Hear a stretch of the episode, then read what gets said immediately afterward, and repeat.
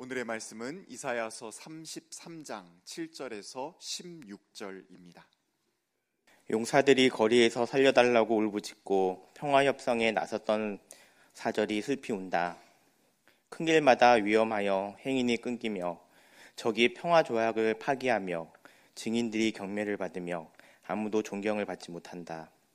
땅이 통곡하고 고달파하며 레바논이 부끄러워하고 메마르며 샤론은 아라바 사막과 같으며 바산과 갈멜은 나뭇잎이 모조리 떨어진다. 주님께서 말씀하신다. 이제는 내가 활동을 시작하겠다. 이제는 내가 일어나서 나의 권능이 얼마나 큰지를 나타내 보이겠다. 너희는 결을 잉태하여 지푸라기를 낳는다. 너희는 제 꾀에 속아 넘어간다. 문 민족은 불에 탄 석회같이 되며 찍어다가 태우는 가시덤불같이 될 것이다. 너희 먼 곳에 있는 자들아, 내가 무슨 일을 하는지 들어보아라. 너희 가까운 곳에 있는 자들아, 나의 권능을 깨달아라.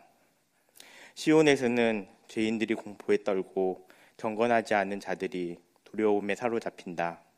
우리들 가운데 누가 불사르는 불을 견디어 내겠는가? 우리들 가운데 누가 꺼지지 않는 불덩이를 견디어 내겠는가? 하고 말한다. 의롭게 사는 사람, 정직하게 말하는 사람, 권세를 부려 가난한 사람의 재산을 착취하는 일은 아예 생각하지도 않는 사람, 뇌물을 거절하는 사람, 살인자의 음모에 귀를 막는 사람, 악을 꾀하는 것을 보지 않으려고 눈을 감는 사람, 바로 이런 사람들이 안전한 곳에 산다. 돌로 쌓은 견고한 산성이 그의 은신처가 될 것이다. 먹거리가 끊어지지 않고 마실 물이 떨어지지 않는다. 이는 하나님의 말씀입니다.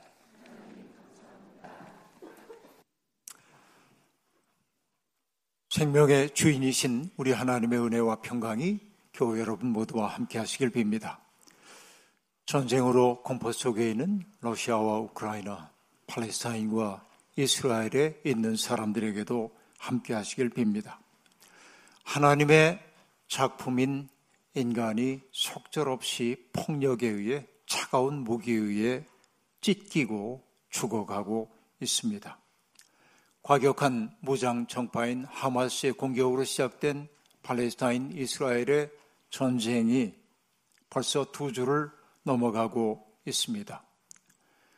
알 아흘리 아랍 병원 성공회가 세웠던 그 병원에 입원해 있던 환자들 그리고 병원 건물은 안전하리라고 생각하고 피난처 삼아 그곳에 왔던 사람들이 속절없이 죽임을 당하는 일도 벌어졌습니다.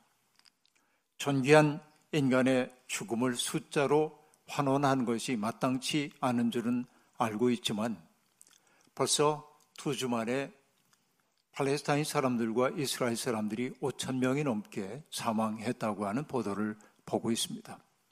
앞으로도 이런 일들은 더 많아질 거라는 예상이 일어나고 있습니다.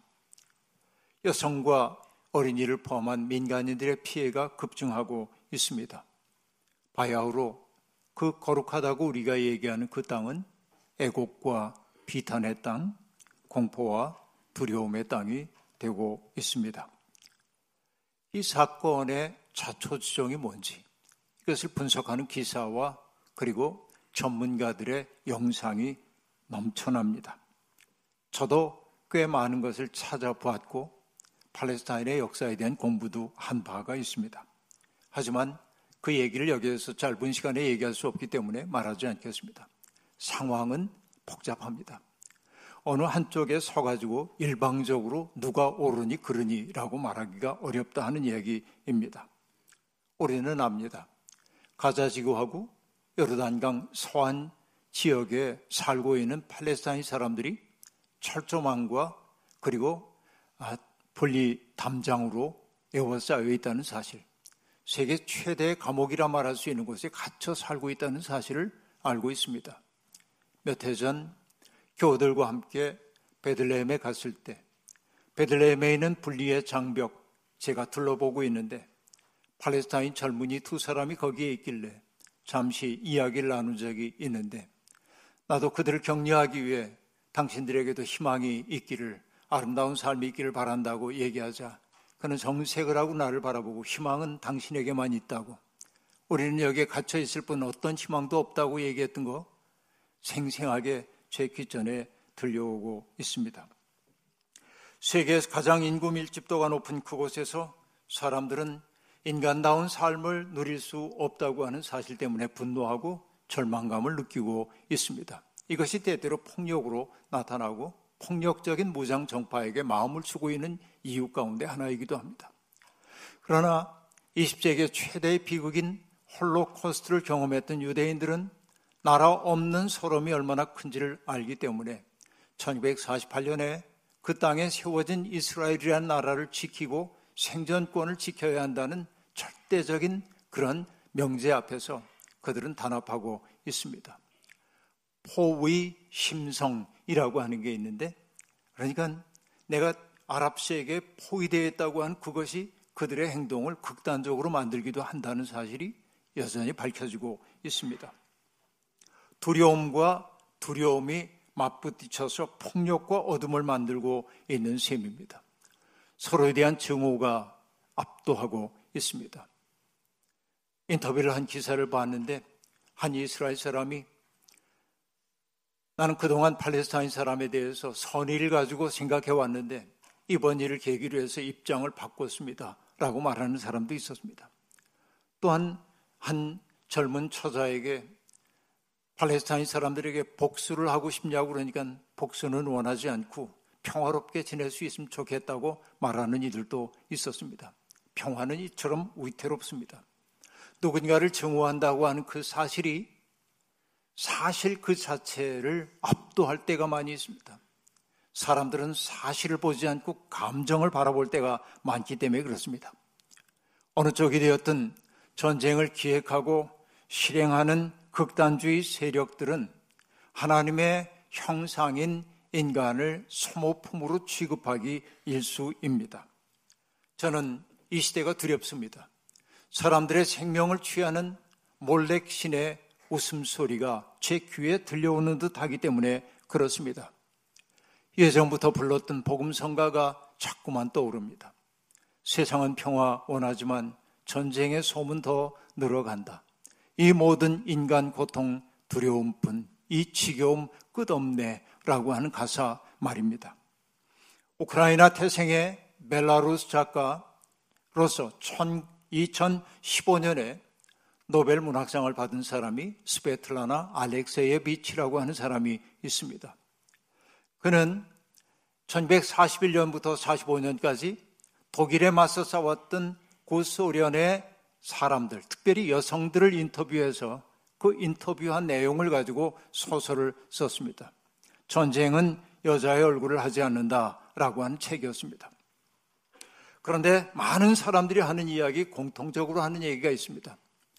전쟁터에는 땅도, 새도, 나무도 고통을 받는다 라고 하는 말이었습니다. 한 여성은 전쟁에 참여했던 4년 동안 새 울음소리를 들은 적이 없고 꽃이 피어나는 것을 본 적이 없다고 말합니다. 새는 분명히 울었을 거고 꽃은 분명히 피어났겠지만 전쟁의 참상 속에서 그것을 누리지 못했다는 이야기 일 겁니다.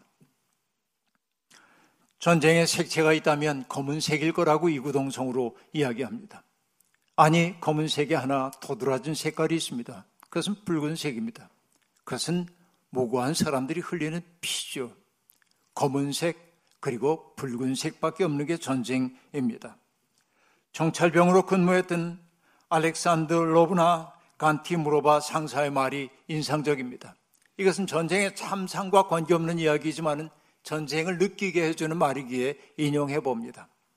그가 작가에게 말합니다. 전쟁이 끝나고 하고 싶은 일이 세 가지가 있어. 여러분, 전쟁이 끝나면 어떤 일들을 하고 싶을까요? 그가 말합니다. 첫째, 배로 기지 않고 두 발로 서서 전차 타기. 전쟁터에서 늘 총알이 빗발치는 것, 기어야 했던 그 상황 여러분 떠오르죠? 두 번째, 흰 빵을 사서 통째로 먹기. 검은 빵만 먹었는데 흰 빵을 사서 통째로 먹는 거. 그 다음에 셋째, 빳빳하게 풀 먹인 하얀 침대보 위에서 실컷 자기. 하얀 침대보가 깔린 침대 위에서. 어떻게 보면 소망하고 있는 것이 그렇게 특별할 것도 아무것도 없어요. 그러니까 우리가 오늘 무심히 당연한 듯 누리고 있는 일상이 누군가에게는 기적이고 간절한 소망이라는 사실이 이 증언을 통해 나타나고 있습니다. 오늘 피난길에 오른 사람들, 집과 일터를 잃어버린 채 길바닥에서 잠을 청하는 사람들을 생각하면 가슴이 미어집니다. 일상을 잃어버린 사람들 말입니다. 그 때문에 정말 평화가 더욱더 절실한 시대라고 말할 수 있겠습니다. 이 난감한 시대에 이사야에게 귀를 기울여 볼 필요가 있습니다. 히스기야 왕 제14년 아시리아의 왕이었던 산헤립이 대군을 이끌고 유다에 침공했습니다. 북왕국 이스라엘은 이미 멸망했고 남왕국도 풍전등화의 위기 속에 있었습니다.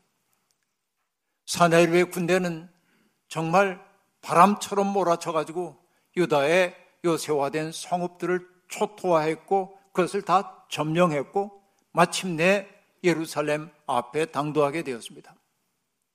히스기야는 아무리 판단해봐도 이 싸움에서 승산이 없다는 사실을 깨달았습니다. 항전의 능력도 없고 의사도 없었기 때문에 굴욕적이었지만 히스기야는 사네립에게 전령을 보내 화친을 요청합니다. 그 전령이 보내온 전령을 통해 전달된 그 서신의 문장이 매우 굴욕적입니다. 우리가 잘못하였습니다. 철수만 해 주신다면 요구하시는 것은 무엇이나 들어드리겠습니다. 그렇게 말합니다. 우리가 잘못하였습니다. 약소국의 비애가 그대로 드러나는 대목입니다. 사내립은 일종의 전쟁 보상금으로 몇 가지를 요구합니다. 은 300달란트, 금 30달란트를 내놓으라는 것이었습니다. 달란트라고 하는 것은 여러분 무게 단위로 얘기할 때 한 달란트는 34kg에 해당됩니다. 그러니까 은 300달란트, 300 곱하기 34 하면 될 거고 금 30달란트 30 곱하기 34 하면 되겠습니다. 그런데 여러분, 한 달란트가 대략 9,066 돈입니다. 한 돈이 3.75g이라고 하더군요. 그러니까 여러분, 그 돈이 얼마나 되는지는 여러분 계산을 한번 해보시고요. 근데 여러분, 히스기야는 그 요구에 응하기 위해서 주님의 성전과 왕궁의 보물창고에 는 모든 은 기물들, 금 기물들을 다 찾아내 가지고 다 보냈습니다. 금이 부족했기 때문에 히스기야가 할 수밖에 없었던 것은 성전 기둥과 성전문에 자신이 직접 입혔던 금을 벗겨내서 그것까지 사내립에게 다 보냈습니다. 그러면 사내립은 화친의 조약을 맺었던 그대로 군대를 물려줘야 했습니다. 그러나 받을 것을 다 받고도 사내립은 약속을 저버리고 예루살렘 공격을 늦추지 않았습니다. 그때의 암담함을 이사야는 이렇게 기록하고 있습니다. 용사들이 거리에서 살려달라고 울부짖고 평화 협상에 나섰던 사절이 슬피 운다. 큰 길마다 위험하여 행인이 끊기며 적이 평화 조약을 파기하며 증인들이 경멸을 받으며 아무도 존경을 받지 못한다. 철저한 절망입니다. 희망이 전혀 없는 상황입니다. 강포한 자들은 약자들을 존중할 줄 모릅니다. 평화의 꿈은 강자들에 의해 그렇게 유린되고 말았습니다. 그 상황을 두고 이사야는 말합니다. 땅이 통곡하고 고달파한다. 비옥한 레바논 땅이 메마르고 부끄러워한다. 샤론은 아라바 사막같이 변하고 나무들이 무성하게 우거졌던 바산과 갈멜의 나뭇잎들은 다 시들어 떨어진다. 앞에서 얘기한 것처럼 전쟁이 벌어지면 나무와 땅과 그리고 꽃들조차 다 고통을 받는다고 했던 그 얘기 그대로 이사야는 바로 그렇게 얘기하고 있는 것입니다. 절망의 어둠만 지극할 뿐 희망의 불빛은 어디에서도 발견되지 않습니다. 그러나 이 절망의 때 모든 것이 막혀 있는 것 같을 때 우리가 바라봐야 할 것 있죠. 사방이 막혀 있을 때 하늘을 바라보는 것을 초월이라 말하는데 여러분 이사야는 절망밖에 보이지 않은 그때 용사들조차 울부짖는 그때 행인들조차 끊어진 그때 하늘의 길을 묻습니다. 그리고 마침내 이야기합니다. 역사를 이끌어가는 분이 하나님이라는 사실을 사람들에게 일깨워 주기 시작합니다. 잠시 잠깐 동안은 강한 사람들의 뜻이 이 땅에서 이루어지는 것처럼 보일는지 몰라도 그러나 그 시간의 끝은 반드시 다가오게 마련입니다. 우리는 압니다. 역사 속에 등장했던 제국은 하나도 남김없이 다 무너졌습니다. 남아있는 제국이 있다면 여러분 예를 들어보십시오. 단 하나도 없습니다. 성경은 인간의 오만의 상징인 바벨탑을 허무시는 분이 하나님이라고 말씀하십니다. 그리고 성경의 마지막 책인 요한계시록에서도 똑같은 사태를 뭐라고 설명하고 있습니까? 무너졌도다, 무너졌도다, 큰 성 바빌론이요. 라고 말합니다. 하나님은 큰 성을 무너뜨리는 분입니다. 자기가 세상의 중심인 것처럼 생각하는 오만함을 무너뜨리는 분이 하나님이 되는 이야기입니다. 오만한 자들은 바람을 심어 광풍을 거둔다고 호세하는 말한 바 있습니다. 왜 그럴까요? 오만함이란 뻣뻣해짐이고 뻣뻣해짐은 죽음에 가깝기 때문에 그렇습니다. 여러분 시편은 150편으로 되어 있는 시편은 150편 마지막 편이 시편 전체의 결론은 할렐루야 할렐루야 찬양으로 되어 있고 시편 1편과 2편이 시편 전체의 서론격이라고 얘기할 수 있습니다. 시편 1편은 복 있는 사람이 누구인지에 대한 얘기라고 했고 시편 2편은 세상을 다스리는 분이 하나님이시라고 얘기를 하고 있습니다. 이것이 시편의 세계의 핵심입니다. 그런데 여러분 시편 2편 기자가 뭐라고 노래하고 있습니까? 하나님의 뜻을 거슬려 자기의 세력을 의스대는 사람들을 바라보며 하늘에 계신 이가 웃으시며 라고 말합니다. 하늘에 계신 분이 웃으신다. 내 주님께서 그들을 비웃으신다. 라고 말합니다. 세상의 죄인은 역사를 이끌어가는 분 하나님이십니다. 우리는 이 사실을 확고하게 믿습니다. 하나님은 땅의 신음소리를 당신의 나라가 임하소서라는 기도로 들으시는 분이십니다. 그래서 마침내 주님께서 예언자를 통해 말씀하십니다. 이제는 내가 활동을 시작하겠다. 이제는 내가 일어나서 나의 권능이 얼마나 큰지를 나타내 보이겠다. 너희는 결을 잉태하여 지푸라기를 낳는다. 너희는 죄꾀에 속아 넘어간다. 여러분 얼마나 강력한 말씀입니까? 제 힘의 강성함을 믿고 하나님조차 무시하고 있는 사람들은 하나님의 엄중한 얼굴, 환한 얼굴을 맞닥뜨려야만 합니다. 힘을 숭상하는 문민족들은 불에 탄 석회처럼 쓸모없어 버려질 것이고 그들은 찍어다가 태워버리는 가시덤불 신세를 면치 못하게 된다. 이것이 예언자를 통해 주시는 하나님의 메시지입니다.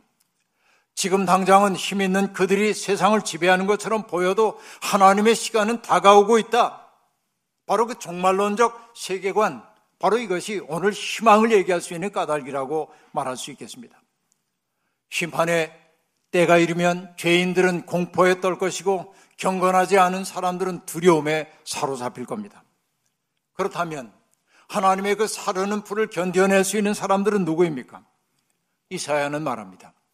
의롭게 사는 사람, 정직하게 말하는 사람, 권세를 부려 가난한 사람의 재산을 착취하는 일은 아예 생각하지도 않는 사람, 뇌물을 거절하는 사람, 살인자의 음모에 귀를 막는 사람, 악을 꾀하는 것을 보지 않으려고 눈을 감는 사람, 바로 이런 사람들이 안전한 곳에 산다라고 말합니다. 하나님의 백성은 불에 타지 않을 거라고 하는 이야기입니다. 누가 하나님의 백성입니까? 유다인이라고 하는 혈통이 하나님의 백성임을 입증합니까? 아닙니다. 우리가 교회에 소속되어 있다는 그 사실이 우리가 하나님의 백성임을 입증합니까? 아닙니다. 중요한 것은 하나님의 마음을 알아차리고 그 마음에 잇대어 살고 있느냐가 중요하다 하는 얘기입니다. 몇 주 전에도 가장 위험한 무신론은 실천적 무신론이라고 말씀드린 바가 있습니다. 하나님을 믿는다고 말하면서 삶으로 하나님 부정하는 이들 말입니다. 지금 세상이 겪고 있는 혼란의 태반은 하나님을 오해한 사람들에 의해 빚어지고 있습니다. 스스리 스스로 믿음이 좋다고 여기는 사람들일수록 자기와 입장이 다른 사람들에 대해 폭력적인 경우가 많이 있습니다. 오늘 우리가 하나님을 믿는 사람이라고 한다면 정말 온 인류를 한 가족으로, 가족으로 만드신 하나님을 우리가 정말 믿고 있는지 돌아볼 필요가 있습니다. 정말로 그런 하나님을 내가 믿는다고 한다면 나와 손자리가 다르다고 해서 입장이 다르다고 해서 내가 가지고 있는 생각과 다르다고 해서 누군가를 함부로 심판하고 배제하고 정지하고 선입견을 가지고 억압하고 폭력을 가할 수는 없습니다. 물론 살다 보면 마음으로 용납하기 어려운 사람들이 있는 것도 사실입니다. 저도 그렇습니다. 그러나 하나님을 믿는다고 하는 것은 그 마음을 가지고 하나님 앞에 가는 겁니다. 하나님 내가 이 사람을 혹은 이런 현실을 도저히 마음속에 용납이 안 됩니다. 하나님 앞에 내 마음 내려놓아야 합니다. 그럴 때 어떤 일이 벌어집니까? 하나님이 우리 마음을 치유하기 시작하시는 거예요. 여러분, 하나님은 멀리 계시지 않습니다. 더듬어 찾기만 해도 만날 수 있는 분입니다. 하지만 사람들은 하나님을 믿는다고 하면서도 하나님을 찾지 않습니다. 왜? 자기 편견을 하나님처럼 믿기 때문에 그렇습니다. 자기의 경험을, 자기의 지식을, 자기의 입장을 하나님의 뜻으로 환원하는 일에 익숙하기 때문에 하나님을 찾지 않습니다. 이것이 슬픈 일입니다. 지금 우리는 격변의 시기를 살고 있습니다. 러시아 우크라이나 전쟁에 이어 이스라엘과 팔레스타인 하마스 사이에 벌어진 분쟁은 세계가 심각한 분열 속에 있음을 보여주고 있습니다. 인류를 한 혈통으로 만드신 하나님이 서실 자리를 다 잃어버린 것처럼 보입니다. 여성학자인 현경 교수가 테러리즘을 만들어내는 메커니즘을 해부해서 한 말이 제게 참 마음에 많이 와닿습니다. 테러리즘이 어떻게 발생하는지 그는 세 단계로 얘기하는데 첫 단계는 뭐냐면 나와 많이 다른 사람들에 대해 싫은 감정, 불편한 마음을 키워가다가 그들을 타자, 이방인, 왕따로 만드는 것. 이게 처음에 내 마음속에 씨앗이 심겨져요. 누군가가 참 싫다. 저 사람은 정말 내 마음에 맞지 않아. 라고 도외시하기 시작하는 게 테러리즘의 첫 번째 단초예요. 두 번째 단계는 뭐냐면 그런 타자들을 극단적으로 소외시키다가 급기야는 그들을 악마화하는 것. 그래서 뭐라고 얘기하냐면 그들은 악마야. 그들은 짐승이야. 그들은 괴물이야. 라고 규정하는 게 두 번째. 세 번째, 악마는 어떻게 해야 합니까? 제거돼야 할 대상이야. 폭력적 방식으로 그를 제거하는 게 하나님의 뜻에 부합한다고 여기면서 폭력을 가하기 시작해. 이게 테러리즘의 본질이라는 게 세 단계입니다. 첫 단계부터가 여러분 우리의 마음속에 씨가 심겨지는 거예요. 그렇습니다. 그럼 영 평화는 불가능한 것일까요? 현경 교수는 평화의 연금술이 가능하다고 얘기합니다. 그것은 정확히 테러리즘을 만들어내는 메커니즘의 반대입니다. 첫 단계는 뭘 해야 합니까? 서로의 진실을 듣고 서로에 대해서 깊이 이해하기 위해 노력해야 한다는 얘기입니다. 내가 가지고 있는 편견과 생각을 가지고 누군가를 정죄하지 말고 그 사람의 생각이 어떠한지 그의 입장이 무엇인지를 귀담아 들어야 한다는 거예요. 너무나 많은 사람들이 곡해된 견해를 가지고 누군가를 바라볼 때가 많다는 거예요. 그러니까 우리가 처음에는 경청하려는 마음이 있어야 한다. 이게 첫째. 두 번째는 뭡니까? 우리가 다르다고 생각하고 왕따시킨 사람들, 악마화된 집단들과 친구가 되기 위한 노력을 해야 한다. 그들과 친구가 되려고 하는 노력을 해야 돼. 세 번째 단계는 뭡니까? 우리의 다름을 포용하면서 공전, 공생, 상생할 수 있게 만드는 지혜와 제도를 키워가는 것, 그렇게 말합니다. 한마디로 얘기하면 다름을 품어 안을 수 있는 넉넉한 품이 있을 때 평화는 찾아오기 시작한다 하는 말입니다. 그런데 이 얘기를 여러분 다 듣고 떠오르는 분 없습니까? 이렇게 평화를 실천한 분 떠오르는 분 없습니까? 바로 예수 그리스도이시죠. 바로 이것이 그리스도의 삶이었죠. 주님은 유대교의 정결법에 의해 더러운 자로 규정된 사람들과 친구가 되는 일을 전혀 꺼려하지 않으셨습니다. 오죽하면 예수님이 세리와 죄인의 친구라는 별명이 붙었겠습니까? 그들과 함께 만나기 위해 정말 그들의 삶의 자리로 내려가셨기 때문에 먹고 마시기를 탐하는 자라고 하는 추문을 당하기도 하셨습니다. 그들과 친구 되려는 일을 주님은 포기하지 않았습니다. 유다 사람들이 배관시하고 있었던 이방인들과 스스럼 없이 만나 그들의 이야기를 듣고 그들을 치유해 주기를 원하셨습니다. 이것이 그리스도의 모습 아닙니까? 주님은 미움과 원망의 감정에 잔뜩 사로잡혀 벗어나지 못하는 사람들을 향해 말씀하십니다. 너희 원수를 사랑하고 너희를 박해하는 사람들을 위하여 기도하라. 원수를 사랑하래. 너희를 박해하는 사람을 위해 기도하래요. 왜요? 원수에게 내가 선물을 주기 위함이기도 하지만은 그렇게 할 때 비로소 우리는 피해자 의식, 희생자 의식으로부터 벗어날 수 있기 때문에 그래요. 이게 여러분 예수 그리스도가 평화의 길을 일러주고 있다는 얘기예요. 그리고 여러분 주님이 열두 제자와 함께 시작하셨던 하나님 나라 운동은 완전히 새로운 사회 질서의 단초였습니다. 예수님은 문민족의 그 왕들은 백성들을 위해 군림하고 권세를 가진 사람들은 백성들의 은인 행사를 하지만 너희는 그래서는 안 된다고 말하면서 뭐라고 말씀하셨습니까? 가장 큰 사람은 가장 어린 사람과 같이 되어야 하고 또 다스리는 사람은 섬기는 사람과 같이 되어야 한다. 그렇게 말합니다. 세상의 질서를 뒤엎는 거예요. 결국 이 난감한 시대에 우리가 굳게 붙들어야 될 것은 무엇입니까? 어리석어 보이는 십자가예요.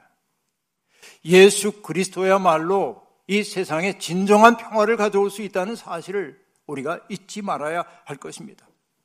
평화의 꿈이 쓰러지고 있는 것처럼 보이는 세상이지만 우리는 평화를 사랑하시는 하나님의 뜻이 이 땅에서 이루어질 것을 믿습니다. 세상 도처에 흩어져 있는 평화 일꾼들이 낙심하지 않고 평화의 노래를 계속 부를 때 저 굳센 미움의 장벽이 무너질 거라고 우리는 믿습니다. 삶이 무너진 사람들을 일으켜 세우고 그들에게 일상을 회복할 수 있도록 돕기 위해 마음을 모으고 뜻을 모으고 기도의 손을 모으고 우리가 그들 곁에 다가서려고 할 때 이 땅은 불화가 아니라 평화가 조금씩 자리 잡게 되리라고 믿는 것입니다. 우리는 바로 이 소명 가운데 있습니다. 우리를 평화의 일꾼으로 생명의 일꾼으로 불러주신 분이 하나님이십니다. 여러분, 우리는 불화를 만들기 위해 부름받은 사람 아니라 불화의 장벽 무너뜨려 화해하라고 부름받은 사람들입니다. 화해의 용기는 십자가밖에 없습니다. 그리스도의 마음이 우리 속에 있어야 우리는 평화 만들 수 있습니다. 그리스도의 사랑이 우리를 이끌어 가시기를 주의 이름으로 축원합니다. 주신 말씀 기억하며 거듭의 기도 드리겠습니다. 하나님, 하나님은 세상을 지으시고 보기에 좋았다고 기뻐하셨습니다. 그러나 인간이 죄에 가득 찼을 때 노아 시대의 하나님은 사람 만드신 것을 후회하고 아파하셨습니다. 오늘의 현실을 바라보면서 하나님이 탄식하실 것만 같아 마음이 아픕니다. 하나님에게 설 자리를 마련해 드리지 못하는 우리의 무능함을, 우리의 배역함을 용서하여 주시고 평화를 향한 우리의 행진 그치지 않도록 힘과 능력 더하여 주옵소서 예수님의 이름으로 기도하옵나이다. 아멘.